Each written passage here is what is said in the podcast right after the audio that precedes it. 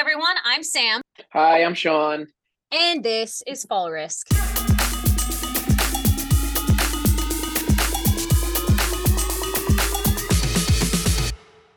So, hey guys, we're back with Fall Risk, uh, where we talk about anything and everything skydiving. I am your host, and today we have the fantastic Mr. Sean Kennedy on the podcast. What's up, man? How you doing? What's up, guys? I'm great. I'm great. What have you been up to recently? Uh, uh, skydiving wise, I actually have been doing a lot considering it's the winter time in Wisconsin. Uh, but I've been traveling. So I've been in Mexico. I was at the Puerto Escondido boogie for a little bit. Nice. Um, last weekend, I was in Tampa at Z Hills, uh, doing some head up big way stuff. Um, actually getting some free fall in. Normally, I'm just swooping, but wanted to get back to doing some free fall stuff. So cool. got some free fall stuff in, and uh, next a- weekend, Was that a head up camp in Florida? yeah, it was head Yeah? up. Yep, Cool, Mhm. cool, cool. yep. It was a it was a head up tryout uh, for the Florida state record. So. Ooh, yeah.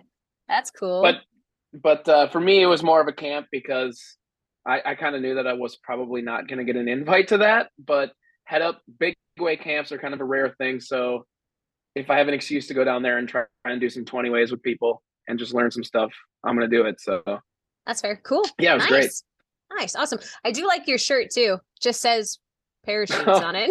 like that's all Oh yeah, says. parachutes. Yeah, that's right. I like yeah, that. this is my lounging around the house shirt. I didn't even think about that. Is there anything on the back or I'm is it just or is it just that? Nope. It's, Nope, just says it's right to the point. parachutes. period. Parachutes, big That's. Yep. right. yep. Cool. Cool. All That's all right. you need to know. Awesome. So just a really bit quick bit of history about about uh how I met you. Um I met you Mhm. really briefly last fall one day. Mhm. it was like a 20 minute Yep. conversation maybe. Um when I went to visit Skydive Midwest. Um but when I started this podcast there were a handful of people who were like you should get this guy on there. Um having a reference for it which really was really nice because you know i had met you and said hello like you'd seen we'd seen each other face to face um and i remember thinking like yeah this like this guy seems like a really nice dude i um i'll reach out to him you know and uh you said yes without like any hesitation it was like no no second thought in your brain about it you're like yes let's do it so so thank you for like to taking this on on a, on a total whim and like talking and donating your time to a complete stranger like that's very nice of you so thank you Heck yeah. If I can talk about skydiving, I will. So you got me. That was Awesome. an easy yes. Cool, cool, cool. Uh, so shall we get into it? You ready? Sure. Cool. All right. Uh, let's talk a little bit about how you got started in skydiving. Like, where did you make your first jump? What kind of jump was it? Like, how many jumps do you have these days? Like, you know, just the beginning, the beginning story. Sure. Um, my first jump was a tandem in the summer of 2014. Uh, what had happened was I always knew that I wanted to be skydiving or try skydiving. Um, I grew up racing dirt bikes. I grew up watching Travis Pastrana, and I was like, "Yep, I know exactly. I want a base jump. I want to jump out of airplanes. I want to be Travis Pastrana." So when I was 17, actually, I bought a gift certificate um, for a tandem skydive at a cancer fundraiser. Mm. And I thought, okay, maybe if I buy this, I know I can't go till I'm 18, but maybe if I buy this at this fundraiser, they won't know I'm 17. I don't know why I thought that, but uh, called down to the drop zone, which was named Atmosphere at the time. Um, and they said, no, nope, you definitely got to be 18. I threw that thing in my drunk drawer in my room and actually forgot all about it until I was 22 Oh my and, god. And uh, a, I know. And a buddy of mine, a buddy of mine was like, dude, you're never gonna believe what I just did. What did you do? I went skydiving. I'm like, oh no shit, I have a tandem gift certificate. I completely forgot about it. And I'm like, dude, where'd you go? So he goes, oh, it's this place called Wisconsin Skydiving Center. I'm Mhm. like, oh, I don't think that's the place I have a gift certificate for. So Googled it, found out that they had actually changed their name from Atmosphere to Wisconsin Skydiving Center. Okay. Um, so called down. I'm like, hey, I have this old gift certificate. You know, can I still use it? And they said, yeah, absolutely. Come on out. We'd love to have you. Went and did my first tandem skydive. I think that was August of yeah, August of 2014. cool. So That's that was awesome. number one. Yeah. You said you wanted to know how many skydives I have now. Yeah. Um, yeah. I'm I'm like just under 2,000, so I think I have 1,900 something. That's a good chunk yeah. of time. No. what, like eight years. That's pretty good. Is that eight years? Yeah. Yeah, it's eight years. Yep. I didn't get my license until yeah, I didn't get my license until 2015. Okay. So May of 2015 is when I got my A license. All right. Nice. You've been chugging along. That's great. Yeah. Cool. Um, As much as you can here in the Yeah. Great White North. right? Seven months out of the year. Ugh. What type of jump did you do in terms of like, was it static line or was it AFF? Like, what did you do to begin with to start getting your license? What kind of program? Um, so at Wisconsin Skydiving Center at the time, it was just two instructor AFF. Okay. So I started with two instructors, went through the entire AFF program that way. They do it a little different now, actually, but Huh. um, I should say we do because now I'm employed there. That's But cool. uh, um, at the time, it was two instructor AFF. Okay, cool. Awesome. Um, at what point did you decide this is for me? I want to do it. I want to like go go the distance. Uh, the first time I landed from my first tandem, yeah, okay. my yeah, uh, we slid in and I stood up and turned around and looked at my tandem instructor and said, "How do I do this every day, all the time, as much as possible? I want to do this on my own. This is the coolest thing ever. I'm dragging all my friends out here. This is what I've been looking for." And yeah, literally, they have like this little split rail fence. I was running back in my tandem harness. I jumped over the fence and ran right into Manifest and was like, "I want another. I want another right now." That's awesome. Did they give it to you at a discount? Did they give you like a deal? They the did, yeah. one? They do the Nice. yeah, they do the half off tandem. So I bought another tandem, drug a bunch more of my friends out, and uh, did my second tandem. And then when I landed from that, I'm like, dude, I got to do this on my own. Nice. Went That's right awesome. to AFF. Very cool. Very Yeah. cool. That's a cool story. I like that. Um, so how was AFF for you? Like, did you get through it really quick? Did it did you struggle with it at all? Like, I got through it really quick. Um, I did it in three weeks, and the first weekend, uh, we were weathered out completely. So I did my ground school, was weathered out that entire weekend, and then in, you know, between the following weekend, and then I did a few jumps during the week, and then the weekend after that, uh, I finished it in three weeks. Um, I don't think it came naturally for me, but saying that, I I didn't fail any of the levels, I guess. So actually, maybe it did. Um, but it was a roller coaster, man. Like, uh, it was super mental, way more than I thought it was going to be. Mhm. Um, it reminded me a lot of racing motocross, where um, I loved it at my core. But then, as soon as I got in the airplane, or when I was racing dirt bikes, you know, sitting on the the starting line, my brain was just like, "What are you doing? This is so dumb." Like, there's no chance you survive the next minute. This is so ridiculous. It, like, is this even fun? Uh, why are you doing this? And then it's the second you get off the airplane, you know, or the second the gate drops when you're racing motocross, then yeah, then you're in uh, flow state. So, yeah.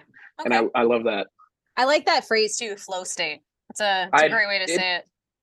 For skydiving, especially, it describes it perfectly. Yeah. That that uh, that state where you're not consciously making choices, but you're just reacting to what's coming. And yeah, Mhm. that's that's what it's all about. hmm I like that. I've heard it described as like a an animal instinct too, like where it's just like you're you're only focusing on what's ex- immediately in front of you, and you're not thinking about anything else.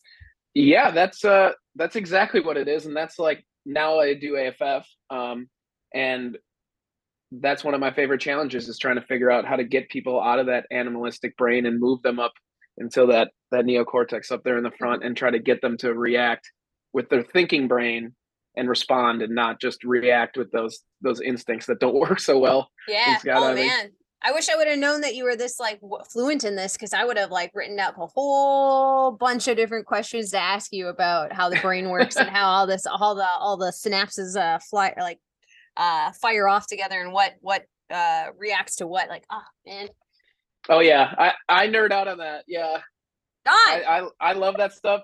Um, but all I do is just repeat things that I've been told by someone else. So I mean isn't that isn't maybe- that what we all do maybe- come on yeah, maybe I'm not that fluent. I'm just good at repeating it.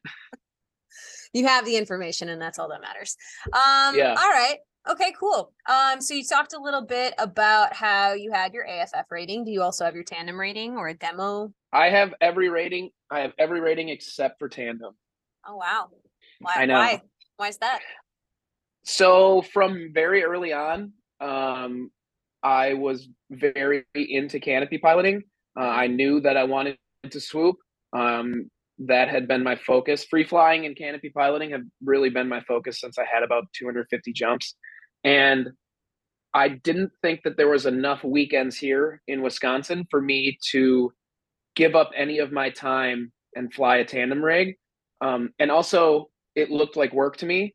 Um, my my how I feel about that is kind of, it's kind of changed over the time. Like uh, I'm actually starting to get that desire to get my tandem rating. I'm just trying to figure out when and how I can give up some of my beautiful Wisconsin weekends here to you know, to fly tandems. Um, it's it almost feels like my my level swooping has gotten to the point where I could take some jumps off and jump different equipment and jump right back into it. But um, just when you're flying at a super high level, or you know, when you're purposely inducing speed, I felt like to keep it to keep that dangerous activity as safe as I could. I I didn't want to take any time off uh, from doing it, and I wanted to be super current mm-hmm. on my own gear. So that's fair. And I felt I, I absolutely fell in love with shooting tandem video. Uh, I feel like I can get almost as much out of tandem video as I can, uh, you know, actually taking the person. So I really dedicated my life to that, and then it served two purposes there. I could, you know, practice swooping, and I could get that reward of you know taking a stranger through this life changing experience. Yeah, that's fair. Uh, I've been doing tandems for a really long time now. Um, it's been almost a decade now. Uh, it is tons of hard work. You're not wrong there. mm-hmm, yeah, uh, it is hard on your body. Um, in my opinion, I think it's more about the money for a lot of people than it is about like the experience, like giving a good experience to people. Don't get me wrong, like very much about giving a good experience to people, but I think it's mostly about like it's the money generator for working working skydivers. So it, it does seem that way for some people and that's also one thing that turned me off from it uh, in the beginning was i could see the people that were in it for that reason mm-hmm. and i never wanted to be in skydiving for that reason yeah. um, but what i've realized is you know i've met tandem instructors now that are doing it the right way yeah. um, and they're super passionate about taking a stranger through an experience like this mm-hmm. um, and using it to make their life overall better yeah. And when I see instructors that can do that, that's super inspiring to me because that's the kind of tandem instructor that, you know, that intrigues me a lot more than just giving somebody what looked like a carnival ride in the beginning, you know. Mm-hmm. Um, but when you see what people are actually doing with tandems and how they're making people's lives better, that that really makes me interested in uh, getting my tandem rating. Yeah, no, that's fair. I mean, it's it can be a life changing thing if you allow it to be. I think um when I did my first tandem uh way back in the day, I was already working at the drop zone in Manifest. Um they took me up and they were like, Oh yeah, you get you get a free tandem like for working here for you do it for slots. yeah, like, of course. Okay, sure, let's do it. I was every 18, Manifest chick gets dragged on a tandem. Yeah, of course. Several. I got dragged yeah. on several before it ended up being a an AFF jump. Um, no, I was 18 years old, no life experience, didn't have any clue, like had really no intention to skydive, like really no mm-hmm. interest.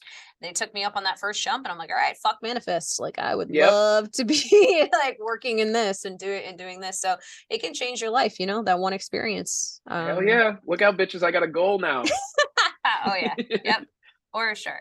So that can yeah. definitely be the really rewarding thing.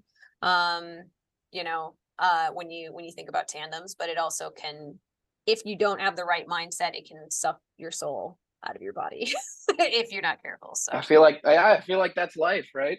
Yeah. Yep. I feel like that might be a metaphor for a lot more than just doing tandems. that's yes, you are absolutely correct. What do you do outside of skydiving for work, if you don't mind me asking? Uh, yeah, unfortunately, I do have a big boy job too. Um, I am a master electrician. Okay. Um, but I am self-employed, so I own my own company. So um, I run around playing electrician when I'm not skydiving. All right, nice. Um, um, what kind of hobbies do you like to do outside of skydiving? Like, what are you oh, into? Oh God. Uh, um. Oh. are Is you there anything outside of skydiving? No, I'm just yeah. kidding. Um, you know, I I'm an active dude, so I like to work out. I like to run. Uh-huh. Um, I have a dog who is my total baby. So um, I pheasant hunt with her uh, okay. almost every weekend in the winter. Um, grew up training dogs and and hunting too. So Oh Still no, do a shit, little bit of- yeah, oh wait. yep. Okay. So what kind of training? So I've been for the last two years. I've been working as like an obedience dog trainer in the winters. Um, No out kidding, here. okay. Yeah. So like, tell me more about this. I want to hear more about just for just a little bit. We're gonna deviate Okay. skydiving. Tell we'll, me a we'll little bit. break in quick. Yeah. So my parents raise and breed labs. Okay. um, and train labs, or they did. They just retired. Um, but my whole life, uh, they were raising, breeding, and training labs Mhm. uh, for hunting. So my first job as a little kid uh, was throwing bumpers and ducks uh, Okay. for the dogs and helping train um, and shooting blank shotguns around the dogs and trying to get them used to uh, the noise of a shotgun Mhm. and training them to retrieve birds, training them to pheasant hunt. Um, so I've done tons of dog training throughout my life, but mainly all for uh, like field trials and pheasant hunting okay. and upland hunting. A little bit of duck hunting, but um, mainly like upland pheasant hunting and Okay. yeah, retrieving marks for for their little competitions. This might sound like a like a silly question but I, I don't really have a lot of um experience outside of just basic obedience training. Like i don't deal with Mhm. reactive dogs. I don't deal with aggressive dogs. I- i do like trick training and like basic obedience stuff right? Um Sure. i just started getting into like the therapy world for like therapy dogs. Um not service animals but therapy uh animals. Um but I have a couple of clients who are putting their dogs through obedience training right now with the intent to send them to a facility for hunting, like hunting training. Um, I'm not exactly Okay. sure what kind, um, but I, I assume it has a lot. It's going to have something to do with birds, like bird. That would be the unless they're like a, a hound, you know, that you could be they could be training them to tree No, this animals, is but more are than like likely, these are like Springer Spaniels. They're like Okay, they're yeah, not- then- yeah. more than likely upland hunting. Yeah. Okay. Um, so what is that process like? Do people send their dogs to facilities for like a, a long period of time or is it or is it something more like what you guys were doing where you did you only train puppies and like desensitize puppies or was it more of like a um like you took in adolescent dogs and trained them for what for the type of work they were going to be doing? So the answer is yes to all of Got those. it, all right. So um, there were several things. You know, my dad would keep some dogs in house that were client dogs, and they'd send them for two, three months, and he would go out and work with them every day. Mhm. Uh, my parents they own a farm too, so he'd go out and work on them at our farm um, and teach them to retrieve marks and stuff. Uh, Okay. Get them doing the basics. Um, but their big thing that they did, what they tried to promote the most, was also training the person Mhm. because when you train the person, you know, then you can train your own dog. And a lot of training with the dog, if you're not training the person, it, it's all for nothing. So, um, what they did was classes. They would have dog training classes Tuesday nights, Wednesday nights, Thursday nights, Friday nights. Uh, we grew, grew up really close to a game farm that had uh, ponds that were intentionally made for dog training. So they would meet over there. Uh, the people would sign up for classes and come every Tuesday night or whatever. Um, and they would have like a beginner, intermediate, and advanced level training. And they would train the dog as well as the person on how to train your dog and even just how to interact with your dog, how to give your dog commands, how to Mhm. um, appropriately use a shock collar, um, how you know things like that. So, yeah, so it was it was yes to all of that, and uh, I would say mainly the dogs were between six months old and two years old, Okay. um, and you could get those dogs to the level that uh, most people would require. They're not doing crazy stuff, but Okay. uh, my parents traveled around the United States doing competitions, um, and the things that they could get these dogs and the level they could get them to is insane. Yeah, I bet. Oh, that's cool. I could talk about this like till I'm blue in the face. So I know. Yeah. we gotta be we gotta be Welcome to careful. Fall Risk, where we talk about dog training. Dog training. yeah. yeah. anyway, all right. We're gonna get back on the track. Off the dog training track, uh, onto the skydiving one. What other kind of hobbies? You talked about you talked about how you grew up. Um, I know you mentioned motocross. Like what else are you into outside of skydiving? Y- yes. Uh, I grew up racing dirt bikes. I've pretty much given it up uh, for skydiving. Uh, I sold all of my dirt bikes to buy gear. um, but you know, I still like to snowboard, so I snowboard too. Uh, if I'm actually in Wisconsin in the winter, I try not to be as much as possible. But when I'm around, I'll snowboard.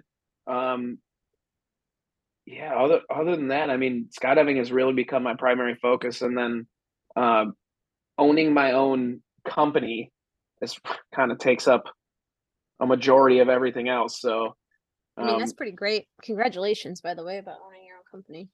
Yeah, yeah, thanks. it's kind of a. I mean, does it free up more time for you, or are you still just as busy, just in a different? Way? It does. You have to be disciplined with it, you know, because um, especially in my job right now, um, it's super busy. So if you want to work 24 7, you could definitely be working 24 7. And uh, like me, I have my office at my house. So it kind mm-hmm. of always feels like you're at work type of thing. Mm-hmm. And you have to be very disciplined with your time. And when it's 6 p.m., I'm not taking any more phone calls. I don't care who's texting me. We're not doing it. I'm I'm done with work now. You know, yeah. so that part. But the fact that someone can call me and go, "Hey, in April we're going to Z Hills," and I don't have to think about it. I can just go, "Yeah, I'm going." Yeah. Um, that part has been the ultimate reward, and that was what I was after in the decision to go work for myself. For me, it it wasn't about the money or anything. It was just about the fact that last last year I took 12 weeks of vacation or whatever, you know, mm-hmm. and I didn't have to ask permission. Yeah, that's cool. Man, living the life. Yep. Living the life. Trying. Trying. someday, someday, some of us will get there. Maybe. Maybe. I believe in uh, you. thanks. All right. Uh, what is your favorite thing about skydiving? Ooh. Yeah. Um, without a doubt, I feel like skydiving is a trap for cool people.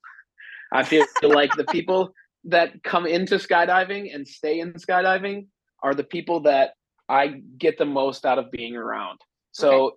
um, you know, people could be a lawyer or they could sell drugs. But when we're all skydiving or we're all the drop zone together, I can just tell that our personalities are meant to be hanging out together. I feel the most, you know, I have the deepest conversations on the drop zone mm-hmm. and I get the most connection out of talking to people at the drop zone.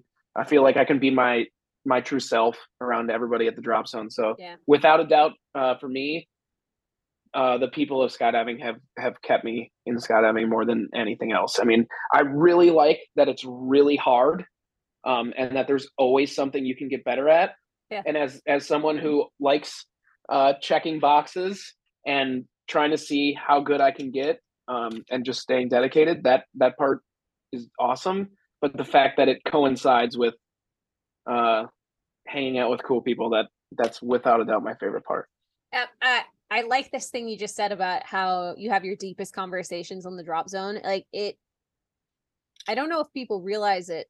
Uh, maybe they. Do. I mean, it, it is not at the forefront of my mind a lot, but like your walls are down a lot when you're at the drop zone, you know, like the walls yeah. that you would put up with your coworkers or with even family members sometimes, you know, um, you know, those boundaries or whatever. A lot of those, a lot of times, sometimes those fall away without you even realizing it. It's because just the atmosphere that you're in, you know, like the amount of trust you have to put in people, it it kind of, you know, makes that stuff fade away without you realizing it.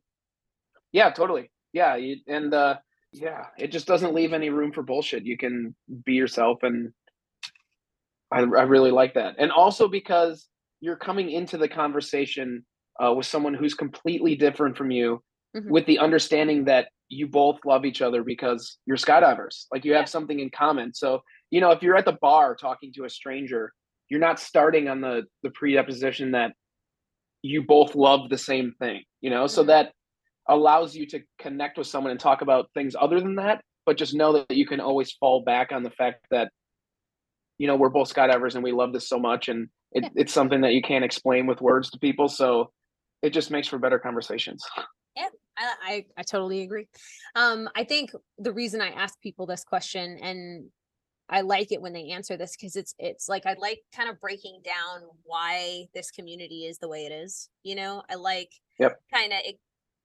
exploring that more and fleshing out like really like I don't want to talk about like say it I don't want to say it like this, but for lack of a better word, like the psychology behind this community. Dude, I as you were talking, as you were talking, I was about to say, or I was thinking, you know, I'm I'm a kind of a self-taught psychology nerd. Mm-hmm. and psychology is super interesting to me.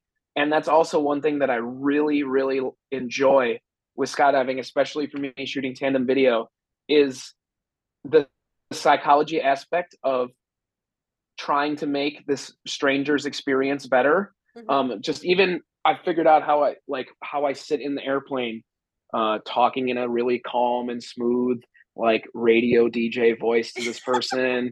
just trying to relax my my arms and my limbs and not be fidgeting around, not be touching my cameras. But you know, even just seeing that cause the person to relax and take a deep breath. And I tell them, hey, take a deep breath breath with me. Let's do this. And and I love that. It's so fascinating to see someone who could have been a couch potato or maybe it's been 30 years since they were a teenager and they've yeah. done something where their adrenaline was pumping through their veins and then now you're going to go through this experience with them and mm-hmm. you get to experience it with a clear head.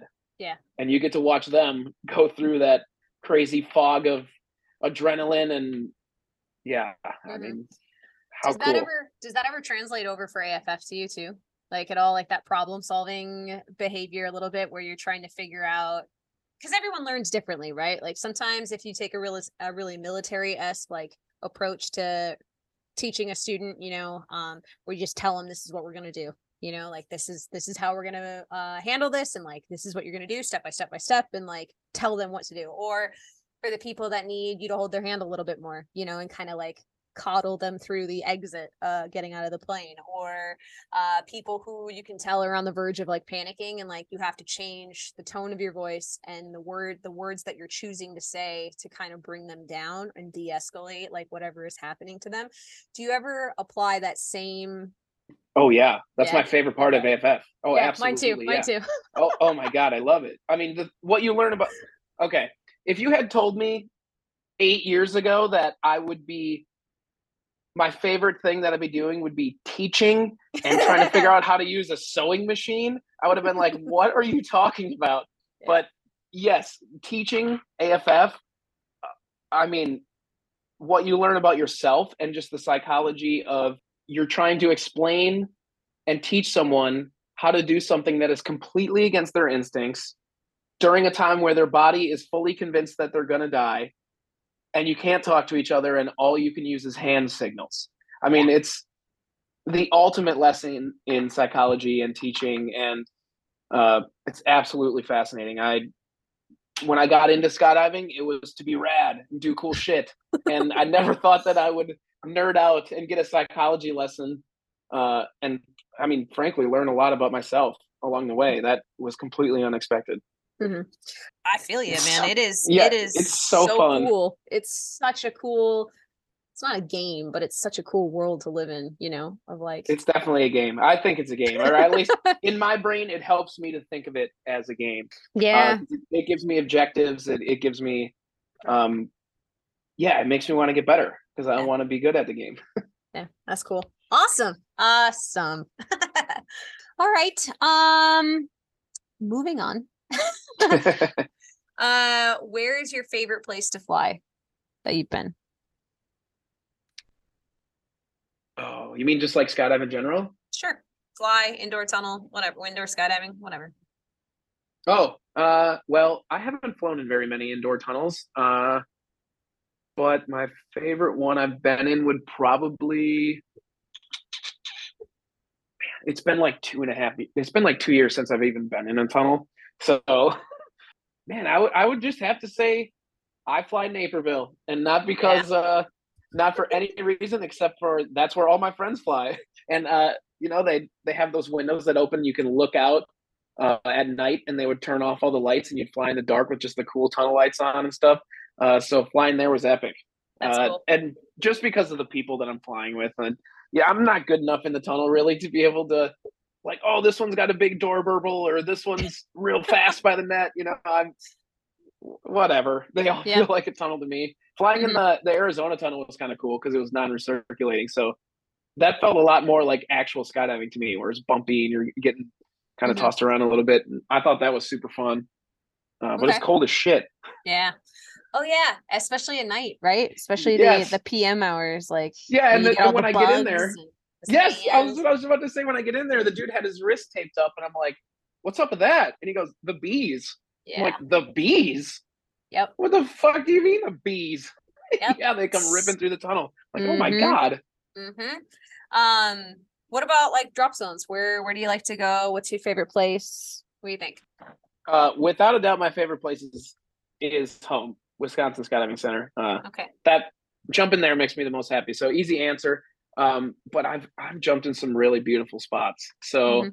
it would be tough to rank them, but um, man, I think Skydive Hawaii would. Skydive Hawaii is insane. I mean, you're Yeah. deploying lower than the mountains, and you're also falling over a coral reef. like it's Yeah. pretty insane.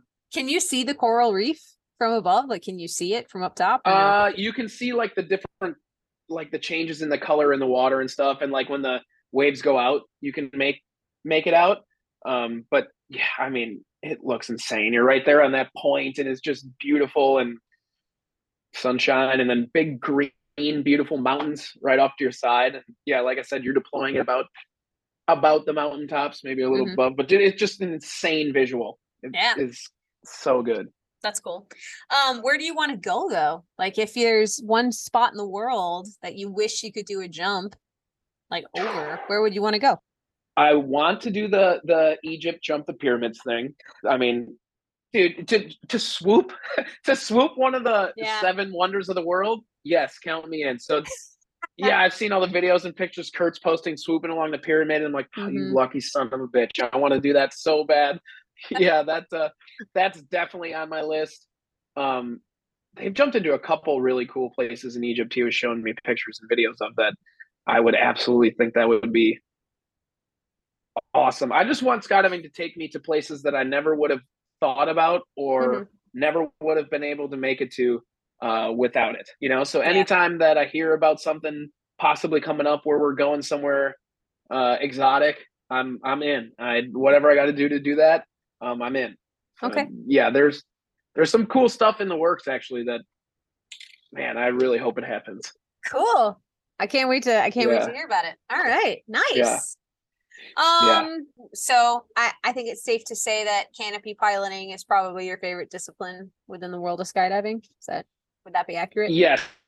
Uh, discipline wise, canopy piloting and free fly big ways. I Okay. love free fly big ways.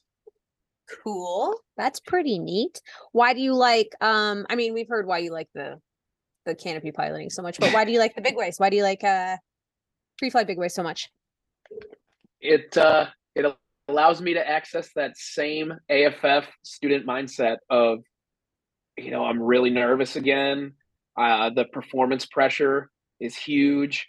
Um, you know, the visual of flying up to a big way vertical formation is one of those things where if you can take a snapshot in that moment and not just be completely goal oriented and Mhm. go, look at what the hell I'm seeing through my own eyes. You know, especially on exit, you're leaving and looking up at five otters and a Skyvan, you know, and all the people pouring out of it. Um, or even just when you're in the formation and it finally comes together and gets real quiet and flies, uh, and you just know that it happened. Yeah, that's I just haven't found an experience that is like that. I mean, it's just so in the moment and so like you got to perform. You know, it, it's and you're working together as a team, and then when it comes together, everybody's just freaking stoked when you land. It's Man, I can't wait to like start throwing um like some time and money at stuff like that in the the next uh year or so. Like yep. it sounds baller. It seems like the next evolution that I should start trying to make. I don't know. It's just I'm very I'd recommend it.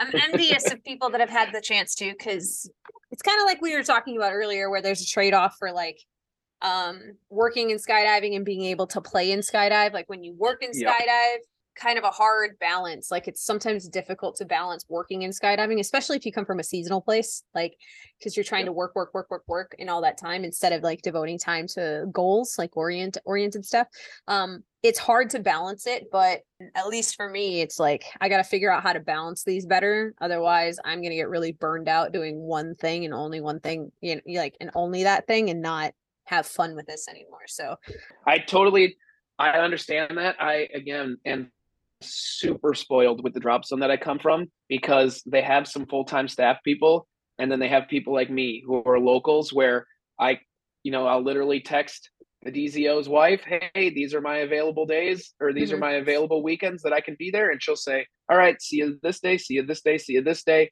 And then I can work around and be able to work one in the sport one weekend and then the next mm-hmm. weekend go do big ways. And yeah, I'm very spoiled that way. And I know I, yes, I'm like we've talked about, there's only so many sunny days in mm-hmm. Wisconsin. So you gotta, you gotta, especially if you're relying on that for your income, Mm-hmm. You got to make hay while the sun shines, as they say. Right. well, I think what would be nice is to figure out something else that makes me as passionate, you know, as skydiving instruction does, so that I can shift out of this and yeah. spend more time year round working at something else. I just haven't figured out whatever that is, you know. Mm-hmm. so someday. Might be training someday. dogs. might it might be.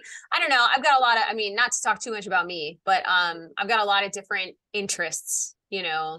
Do what makes you happy. I love it. We'll yeah, see. we uh we this is this last uh summer we shot a short film at at our DZ and I actually got to wear a real camera on my head and nice. go do some yeah film with like one of those super high end cameras strapped to my camera helmet and mm-hmm. shoot a short film and it was super fun super nice. fun was it heavy yeah yeah yep mm-hmm. yeah it was one of those like i'm about to deploy put my hand under my chin yeah. throw my pilot chute situations yep. yep like just look down just look just look 45 just 45 yes, 45 exactly. 45 yep come on valkyrie don't fail me now baby yep yeah. Okay. Cool. Cool. Cool. Cool.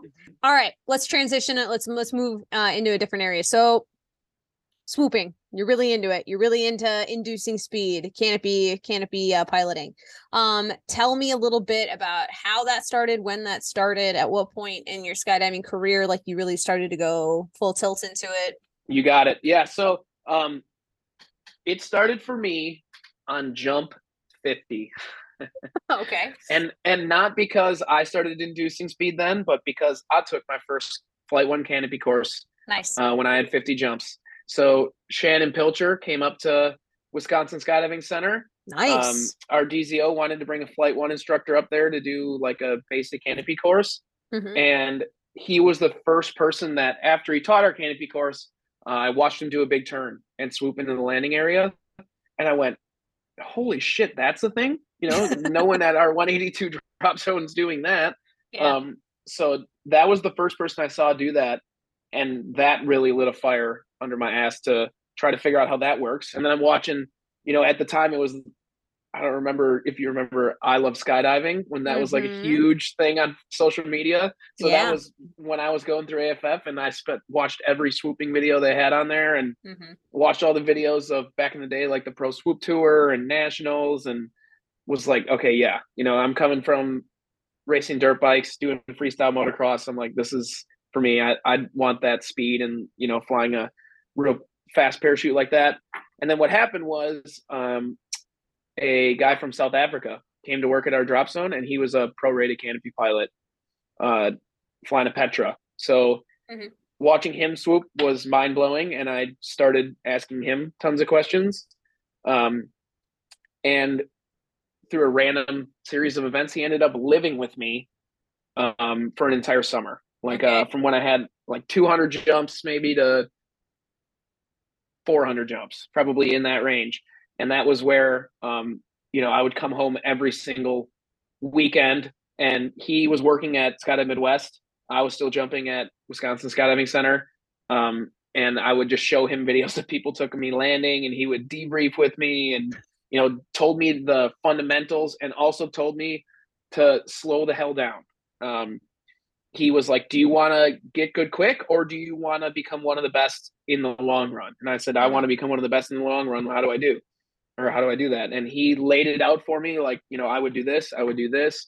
Um, don't progress too fast. You're going to hinder your performance in the long run. Learn to get the most out of the parachute you're flying that you can before you downsize. Mm-hmm. And when you think you're ready, you're probably still not ready. Stay on it for another 50 jumps. Um, yeah. And you'll realize that you're going to be able to get more out of the turn you're doing uh, with with the big parachute you're flying. And it totally worked. Uh, and it helped me So that was kind of when I knew I wanted to get into it. Was All right. first watching Shannon and then uh, living with his name was Alexis. Living with Alexis. Nice. So it was like really, really early on. Yes. Yep. All right. Cool. Uh, so what's the latest event you went to? Which category did you compete in? Uh, swooping you're talking about? Yeah. I was. It was a freestyle meet uh, in December down at Sebastian. How are they structured? Does everybody do exactly the same category or are there different subcategories in a comp- competition like that? How does it work?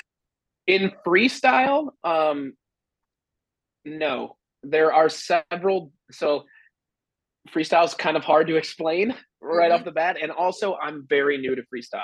Um, Okay. So that was my second ever freestyle competition. So bear with me, swoopers who are listening. Um, yeah, I uh, um, you there's certain moves. They all have a degree of difficulty, and that Mhm. degree of difficulty, how smooth you perform it, and how well you execute it according to the description of the the trick, um, gives you a, a score.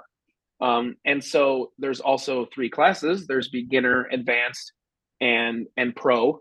Uh, at least in the competition we were doing, and um, this was kind of a test event too. This was a six round freestyle meet.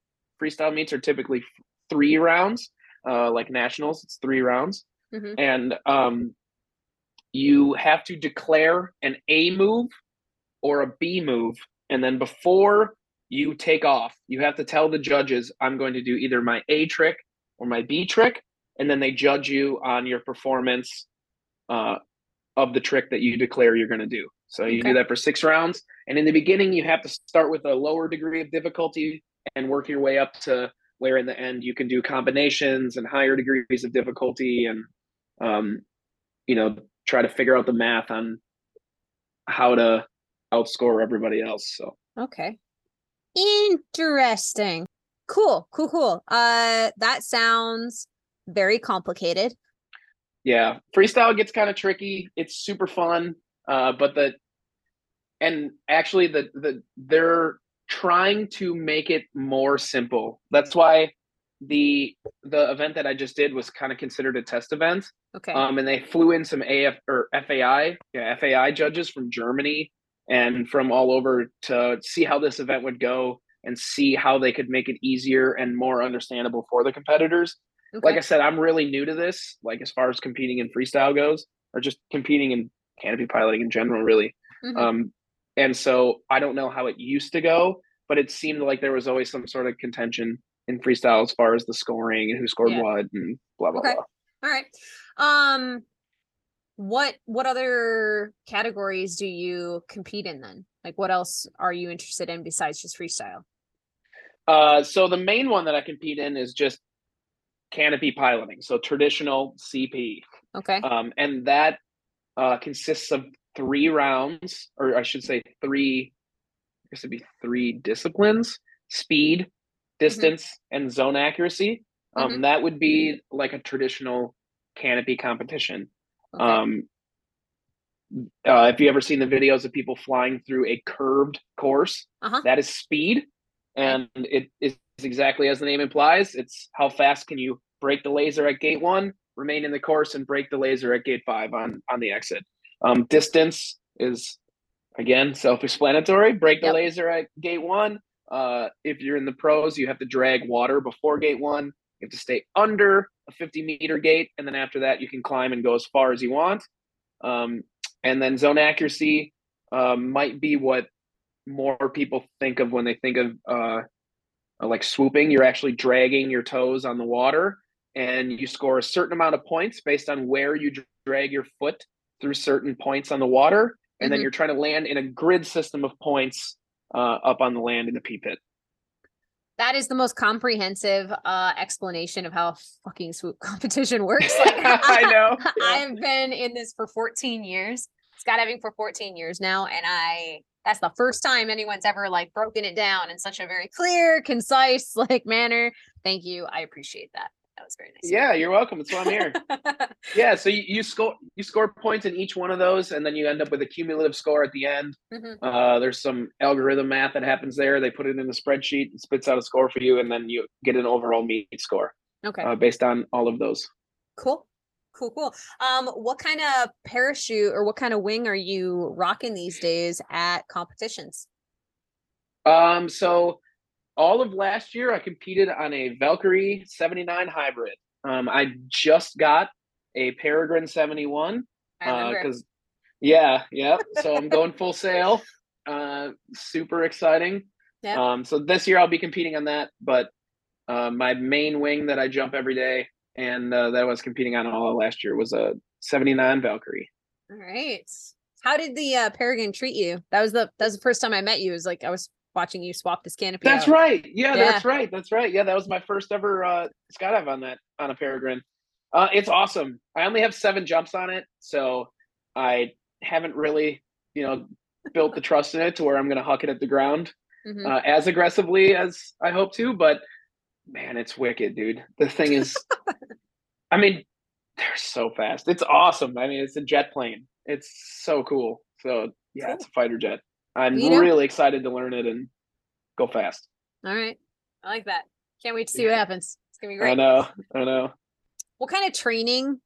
Besides, like you've talked a little bit about it, but has there been any like specialized training that you've done for this kind of journey you've been on, besides just you know picking people's brains and like having people watch you and like have you gone to any events? Have you gone any place that like really left a mark? Like what kind of what kind of training do you do on a regular basis to keep yourself trim for this? I guess I guess is like yeah, yeah. So the biggest thing is currency. So Mm-hmm. just remaining current in flying your parachute and having to, you know, think in 3D and look at that sight picture is the most important thing. Other than that, I mean, my philosophy was always I would seek out people who were who were where I wanted to get to. And I would get coaching from them or I would hound them until they would help me and coach me. So I I sought out uh, personal coaching and um, that really worked out well. Uh, also, when you start competing, um, the day before competition at every FLCPA meet, they have a pro coach who coaches people for the day for free. So I've gotten a bunch of coaching that way. Um, and realistically, I've learned more at competitions than I have in all of my coaching. Just going there and being around high level people and doing a run and having people just come up to you and, you know, give you pointers and stuff Mhm. the the really really cool part about canopy piloting and especially competing in canopy piloting is it doesn't matter who you are it doesn't matter where you're from you show up you score the points or you don't score the points Mhm. so there's no there's very little hostility there's very little like bickering and you know behind the back of other people. It's super inclusive and super like everybody's trying to help each other because it's very apparent if you scored or you didn't score. It's not Mhm. subjective. Like i found in big ways sometimes you'd go to the tryout events and the you could almost cut the tension with a knife because it's a subjective thing and people are they're choosing people you know? Mhm. and uh canopy piloting is not like that. So Okay. i've gotten lots of pointers there Good, good, good. All right. Um, do you have any other advice for any other canopy pilots that are maybe a little bit newer to this or a little bit younger, like about where to go to to start like journeys of their own? Like, do you have do you have any other advice beyond what we've already touched on? Um, yeah i to mean like help people. i'm going to be talking to the people that have already gotten to the point where they know they can safely swoop um not the super beginner people who are just starting to induce speed because we touched we kind of touched on that a little bit already but Yep. um if you are to the point where you know you're you're doing turns safely and consistently uh, and you wanted to enter your first competition i mean we run a midwest canopy piloting association uh, little three round or uh, three series meet dealio at skydive midwest and that was where i did my first canopy piloting competition and i highly recommend uh, maybe people come check that out because it's super low pressure uh, we structure it exactly like an actual canopy meet Uh, we have all of the like gates and buoys and everything you need. Um, Florida Canopy Piloting Association, they are very nice. They let us use their spreadsheets and software uh, to run it exactly like a real competition, and you will learn a shit ton before you have to, you know, put yourself under the pressure of doing a meet in front of a bunch of pros or mm-hmm. uh, in front of a bunch of people. So I would say check out local meets. Um, I know that um, pretty much any drop zone that has a pond, there's going to be someone there who's either training or um, competes already. You know, mm-hmm. seek those people out and you know get advice from them. Try to jump with them. Try to do hop and pops when they're doing hop and pops. I mean, I haven't met anybody who competes in CP that isn't going to watch people swoop and try to help them get better. Mm-hmm. So um, seek those people out. If you're not from a drop zone uh, that has a pond, um, like I know, like all you guys out in California, there's not much out there, but um, there's some guys at Elsinore who are running canopy courses and they're doing, you know, swoop night and canopy night and all that jazz. So seek those guys out, try to learn from them and have fun. Okay. Cool. Good, good to know. Um, where do you personally want to go with this, like with this journey moving forward? Uh, my goal is to make the U.S. canopy piloting team. Uh, so now that I am competing in pro this upcoming season, uh, if you place, uh, it's in a certain percentage. You place in a certain percentage, but I, I know last year was the top 12 slots in open. They call it mm-hmm. open at nationals. Uh, you earn a slot on the U.S. Canopy piloting team uh, to go compete for the U.S. at Worlds. So nice. I'm gonna keep training until I make that team. Okay. Good luck, man. Like it's the plan. The sky's the limit, literally, dude. Yeah, I hope so. Listen. We'll see. It's it, here's the thing: is no matter what, it's fun as shit. Like getting together and flying parachutes with your buddies. How good? Like we're out here, we're having fun, we're going fast. it's great. I mean, I. Yeah. At the end of the day, if I don't do as good as I want to do, I have an excuse to go to Florida. I have an excuse to go to Arizona. Mm-hmm. I have an mm-hmm. excuse to fly wherever and jump out of airplanes with my friends. Like, yeah. it's the coolest thing ever. If you could talk to your younger jumper self, kind of advice God. would you give him?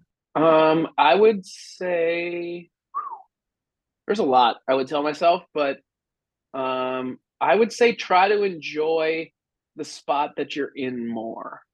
Um, I, you know, since I was super goal oriented and was always looking towards, like, I want to fly my head. I want to mm. do this big a turn. I want to fly this parachute. Um, I didn't take as much time to enjoy where I was at as much as I should have mm-hmm. and even enjoy the people that I was jumping with at that time um, as much as I could have. Just mm-hmm. knowing that at some point they they might not be jumping. Um, life is going to change, and I wish I would have taken it in a little more. Yeah, that's fair. Stop and smell the roses, right? And stop and smell the roses, guys.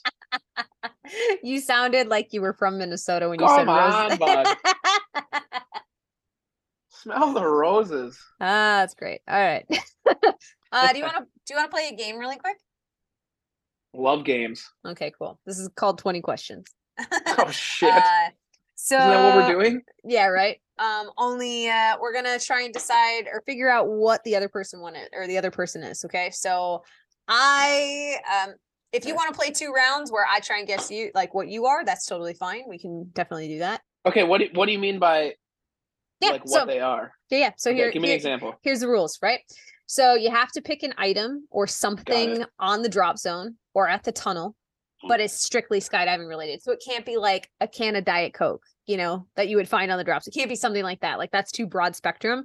We need to think about, or I want you to pick something that directly has to do with skydiving specifically um, or okay. flying specifically, but it could literally be anything. It could be something in the plane. It could be something on the ground outside the hangar. It could be, uh, it could be a uh, um, part of your gear. It could be um, a tiny little piece of your gear. It doesn't necessarily have to be your main parachute or your reserve parachute. Um, for example, these are ones that I've used on other episodes already. I used the aerial. Okay. Ground yep. aerial. Yep. I've used packing tool before. I've used packing weight. I've done things like uh, someone said a GoPro camera. That was an easy one. Um, somebody said an Audible. Um, that was an easy one. Uh, there are like a handful of others here. Uh, I think I did the sim at one point. I did earplugs for somebody else, like something that has to do with skydiving. It doesn't have to be obvious if you don't want it to be. It could be very specific. Um and you have 20 questions to figure out what it is. The only thing I the Holy only shit. the only thing I have to um the only real rule besides that is that ahead of time you have to establish if it's something you're going to find specifically only at the drop zone or only at the tunnel. I see. Okay. Yeah. But if it's if you can find it at both places, like then you can say that too. That's fine. Um, I Hmm. generally too at about 10 questions. If you're at 10 and you're still stumped, I'll give you a clue. Okay. And then at 15 again, if you're still stumped, I'll give you another clue. So Okay. Crap. play. I gotta I gotta think of something good. Let me know when you got it. Um Okay. All right, whatever, go for it. okay. Let me see here. What So I have to tell you if this is found specifically at the drop zone or not? Sure. Okay, no. It's not just at the drop zone. Correct. It can also be at the tunnel. Yep. Okay. All right. So it's interchangeable. All right. That does not count as a first question. And then we're going to flip flop and I'm going to do one Uh yeah. I mean it's found I guess some tunnels. some tunnels. So not all tunnels. It could be at the tunnel. It doesn't necessarily mean it is at the tunnel. Correct. Okay. All right. Um, is it an electronic? Nope. Are you keeping track of the questions? I am now. uh, I will abuse all the questions. So if you don't, I you don't bet. Okay, it's not an electronic. nope. Okay. Um, does it go in the airplane? No. Is it made of fabric? No. Uh, can I wear it? Nope. Okay. So it's not here then. not here. Got it. All right. Um, is it made of metal? Some of them. Some of them. Kind of. Okay. Kind of. Is part of it is part of it made of metal? Yes. Okay. Yep. Partly metal. Does it get used every day on the drop zone? Yep. Do students use it? They could. They could. Okay. And you could find it at a tunnel, huh? Some tunnels. Some tunnels. I don't know what that means. Some tunnels. uh, is it heavy? No, not that Mm. heavy. Is that a packing tool? Nope. No. Okay. Well, that's my tenth one. Clue, please. Yeah. How the hell can I give you a clue about this? Hmm. I'm sure there's someone screaming listening to this right now, and being like, "Oh my god, it's this!" No. Uh man, everything that I tell like can think of is just gonna you're gonna get it immediately. Um some skydivers choose to never use this. It's an RSL. No, but that would have been a good one. All right. So some. Ooh, that even goes perfect with my clue. Yeah. Some people Oh! uh Is it made of um, paper? no. Oh fuck! All right, it's not a logbook. fuck! All right. Um, Dang, that would have been great too. is it located in Manifest? Could be. But not specifically there. You don't wear it. It's not an electronic. It stays on the ground. It doesn't go up in the sky. It's partly metal. It's not made of wood. It's not made of paper. It's used every day in skydiving. It's not wood, not heavy, not a packing to an RSL or a logbook. Students could use it. What do they ah, use? I guess I don't know. What? Maybe know what- you here's another clue. Use might not be the right word. what is the right word?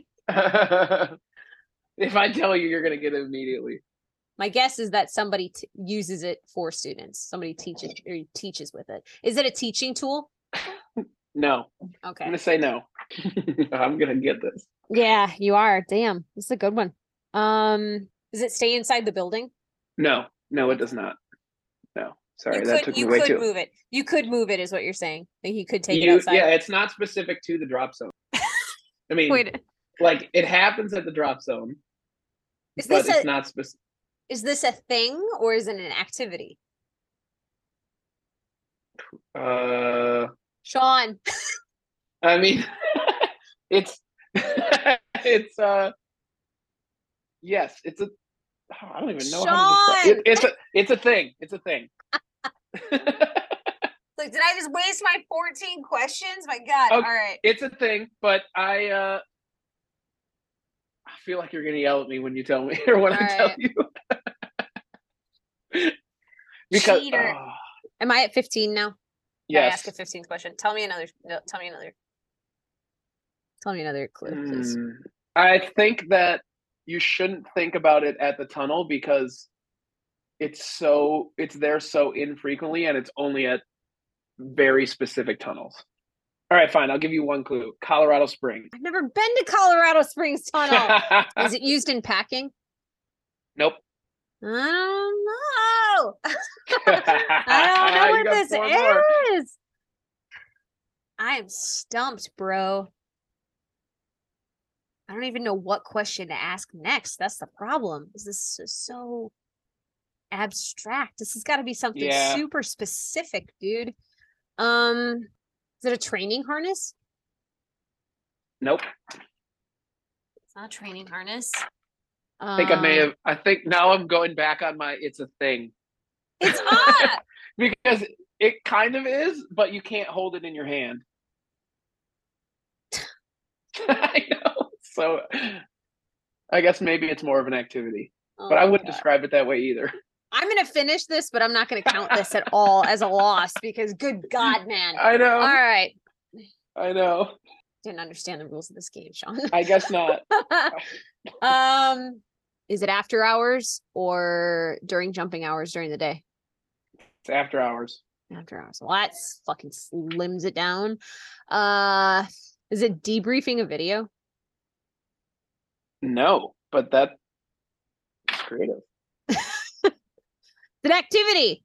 Um, jeeps. All right. Uh, I got one more, right? You get one more. you want me to? I can. Ooh, I don't know. Give me another clue. Let's see how let's see how hard this is. You're like you're gonna All right. get it. Like clearly, clearly you earn this. You earn this. it. oh, I earn it. Mhm. That's the clue. Okay. Uh, a rating. Nope. That's twenty. All right. What is it? Beer fine. Oh, good God. Ah. All right. That's So. I didn't know how to answer that if, if it's an fair. activity or a thing because I'm like, well, the, the it's a- made of metal. What? It's Yeah. partly made of metal. No, I bro. know. Okay, so that a- after I, I was like, oh, I feel kind of bad, but I was thinking about the beer. I'm like trying to give you a. Cl- I'm like, I mean, not the fine itself, but the beer. Oh, God. so how did I do? Is that, that was no? real fucking abstract, dude. And I I, kn- I I, don't know. I don't know because some of these ones that I wrote down, I'm like, some of these don't quite land. Okay, fair enough. Yeah. I don't know. I apologize. Juries- It was the first thing I thought of, and that's why I was like, all right, well, oh, and I said Colorado Springs because Colorado Springs has a bar, and yeah. and you can earn a beer fine Okay. there. Okay. I did not know that. I think that might be the only tunnel that you can do that at. At least the only one I I've ever heard of. That's why I Um, was like, oh shit. I'm like, I mean, it is at some tunnels, but not most. All right. Okay. Okay. I don't know. Jury's out on that one, man.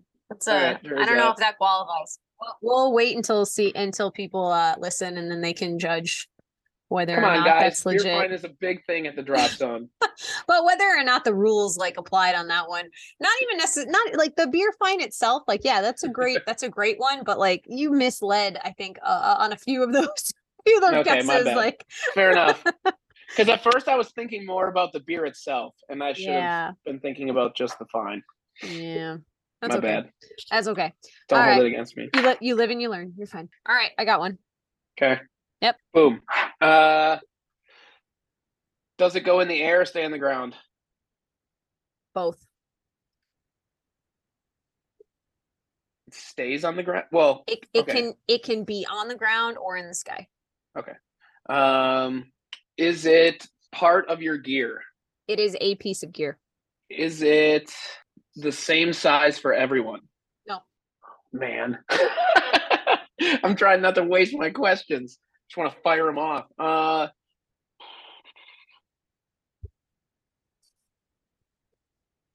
Is it something that like an individual skydiver owns or the drop zone owns? Individual skydiver.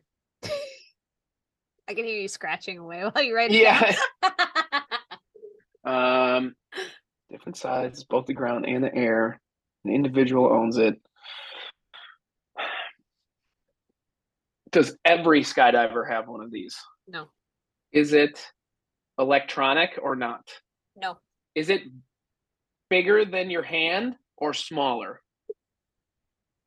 smaller. Is it uh, your cutaway handle? Nope. so does that count as one of my questions? Yes, of course it does. It counted Okay. for me. It's gonna count for you. All right, fair enough. Um, is it part of your deployment system? No. And I was talking about your main or reserve. yeah, no. Oh, I get a clue. Now. Oh no, I gotta ask one more. Shit. Oh, hey, puppies. The sunny.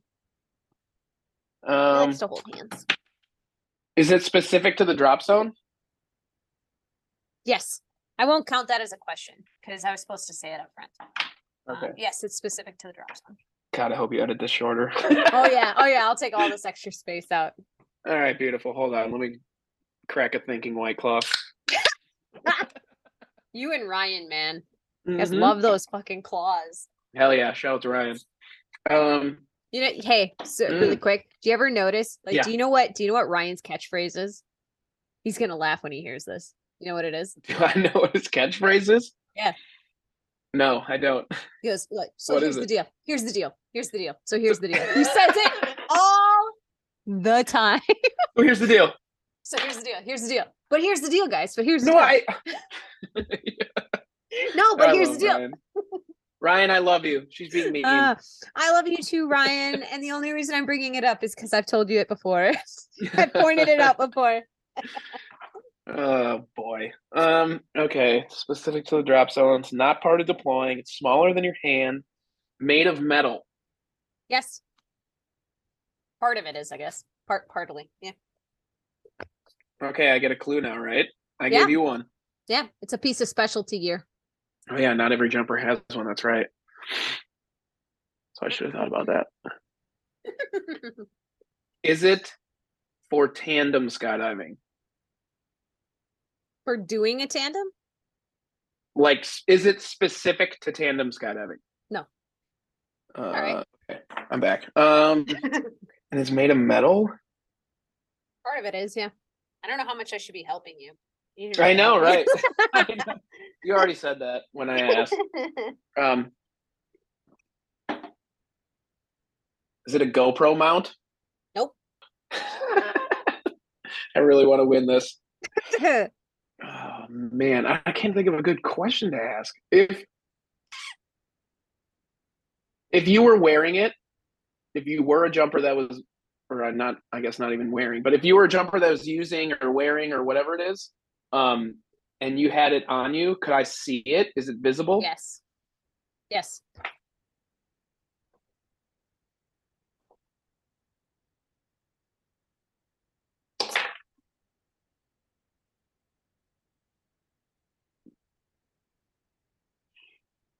Is it the the housing that your cable your cutaway cable runs through?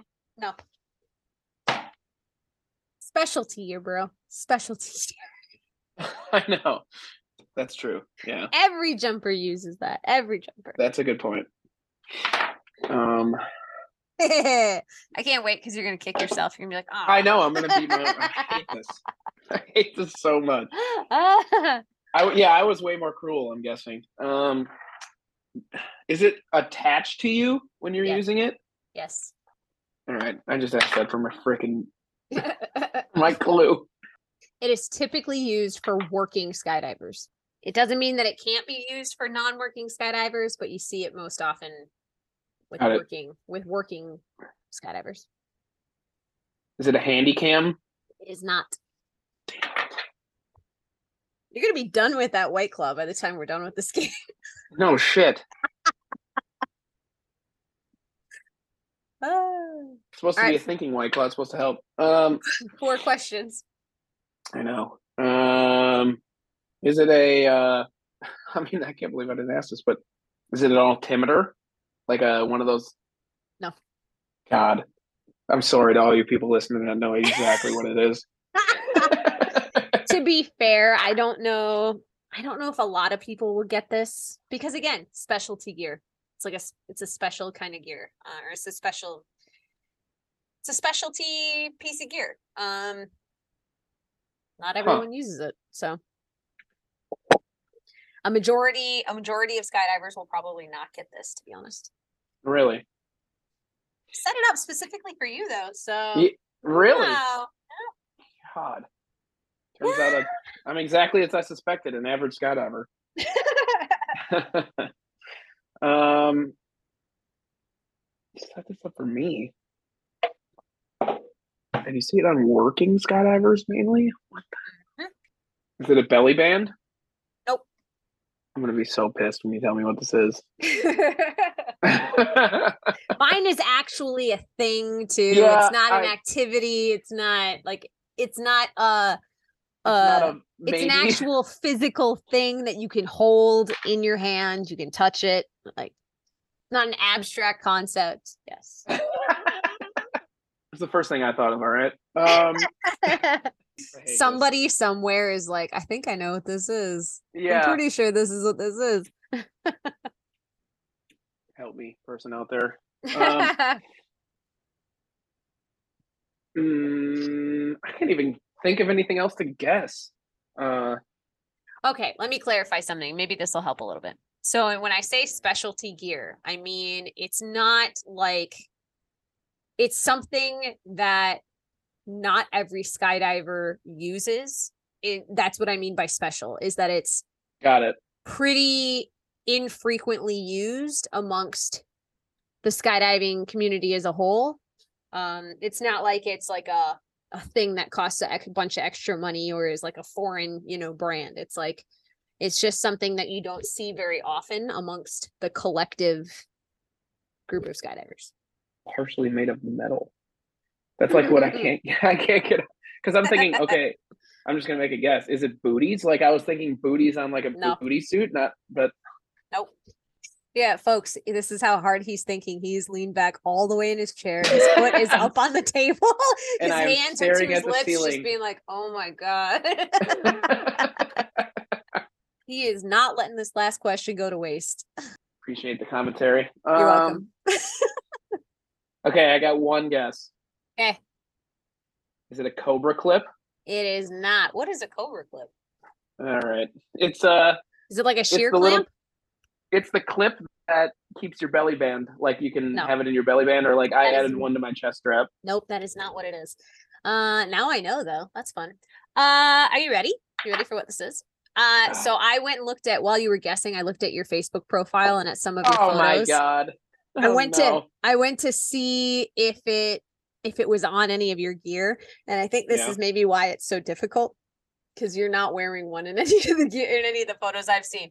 Uh, so it's not elect or uh, what, what what were the questions? It's not electronic. It was It's made in of the it's in the air. in the air and on the ground. It's a piece of gear. You wear it. It's smaller than your hand. It is Each skydiver has their a different size. Or Yep, they come in everyone that different uses it, it's it comes in different forms. I guess comes Not- in different sizes. Not every jumper, not electronic, small in your hand, not a cutaway, not part of your deployment system. It's specific to the drop zone and not the tunnel. Yep. It's made partially made of metal, Working skydivers not specific to tandem.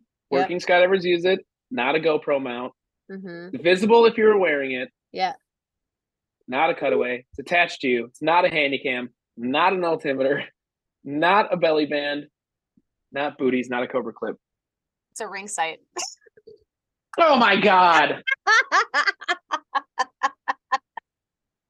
I went through while you were guessing about halfway through it about like number 10 and I was like, does he even wear one? And I was like, yeah, I I- don't see it in any of Oh, that's so good. Yes, yes. I do have a ring sight on my I don't wear it on typically for tandems, but anytime I put a big camera on my head, I put my ring sight back on. Yeah, oh, that's so sight. good. How did I not think of that? The the different sizes one was the only one where it was like like it they generally are all the same size, but I guess it Yeah. changes depending on whether or not you do like the extra arm on it or if it's a fixed you one or if it's out. yeah. Man. Yep, i did not one. think of it. That I- is I a like, really good one. He's been talking about camera flying this entire time. Like Yes, I know. like, Oh he'll get God. this. This will be good. And I'm like, oh wow, he's not getting it. Okay. Wow. Well, maybe some other day we'll play another game. Yeah. Maybe with a group of people. We'll get Ryan on here and Hell yeah. play with the two of you guys and let you guys team up and see if you can get it. So Yeah, we gotta try and beat the master. Mine was Yeah. too misleading for me to feel good about it. well, we'll do round two. No worries. No worries at all. Thanks for playing. That was fun. Yeah. That was a good time. Nice. Gosh, dude, I should have definitely got that. it's all right. Don't feel bad. To be fair, though, you are the first person that hasn't gotten it. Hasn't gotten the clue. Course. so far, so Of course. we'll give you another chance to redeem yourself later. Don't worry about it. A little bit better at skydiving than abstract puzzles.